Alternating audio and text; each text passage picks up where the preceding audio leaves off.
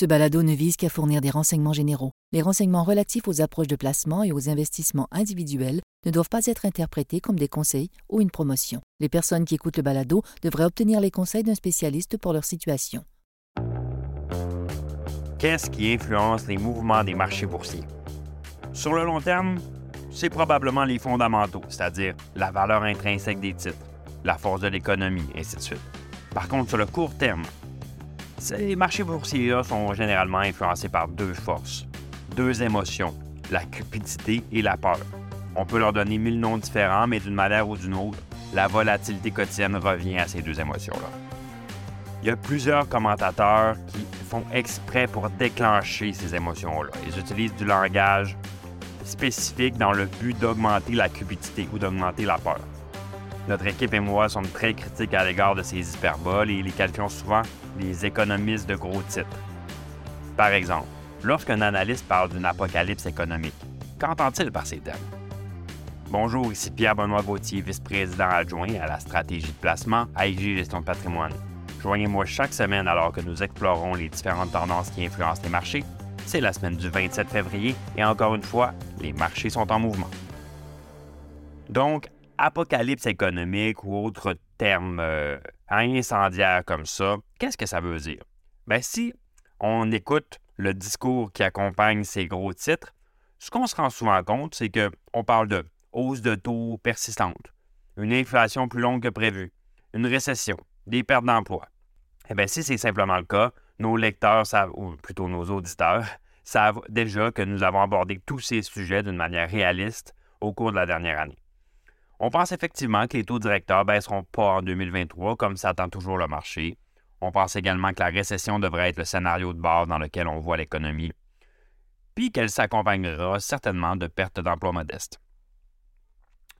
Par contre, rien de tout cela n'indique quelque chose pour nous qui soit apocalyptique, c'est simplement le cycle économique naturel.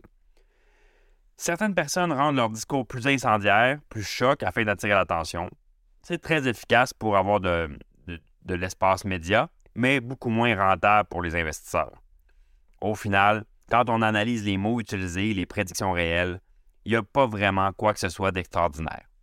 Par exemple, lorsqu'on prétend que les économistes de la Banque fédérale américaine ont oublié le décalage entre leurs actions et l'impact sur l'économie, ben on fait preuve d'une certaine mauvaise foi, parce que Jerome Powell a souvent déclaré qu'il tenait compte de ce facteur dans ses décisions.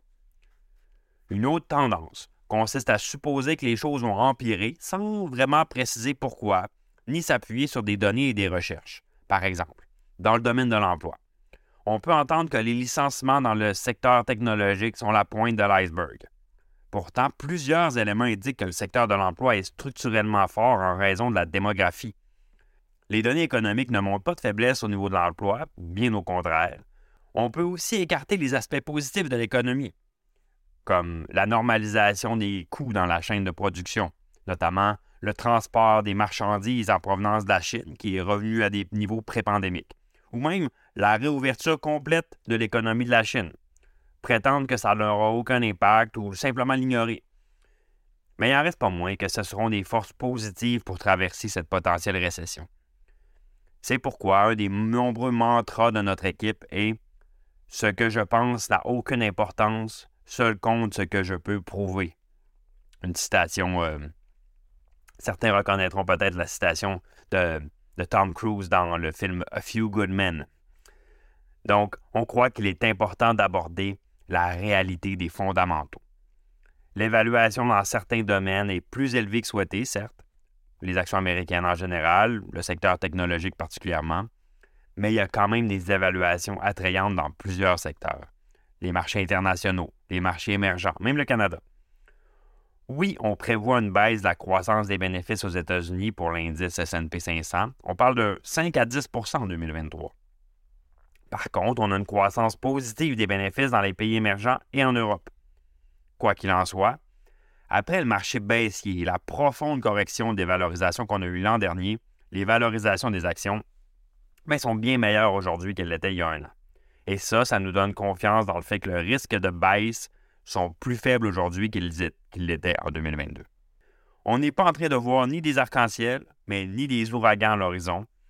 C'est pourquoi on croit fermement que la gestion active, en ce moment, peut dénicher des opportunités et minimiser les risques de catastrophe.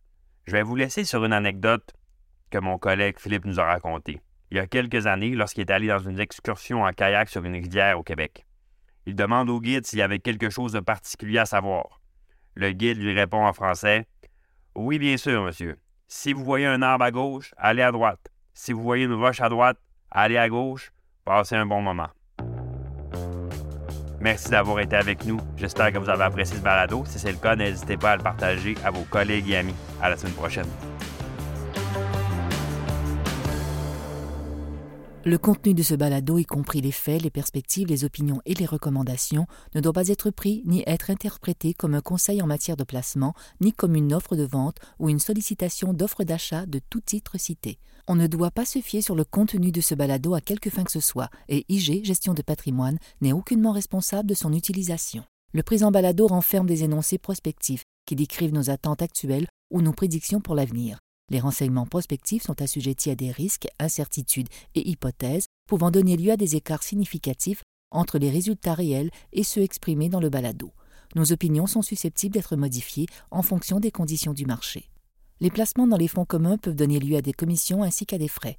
Veuillez lire le prospectus avant d'investir. Les fonds communs ne sont pas des placements garantis, leur valeur varie fréquemment et leur rendement antérieur peut ne pas se reproduire.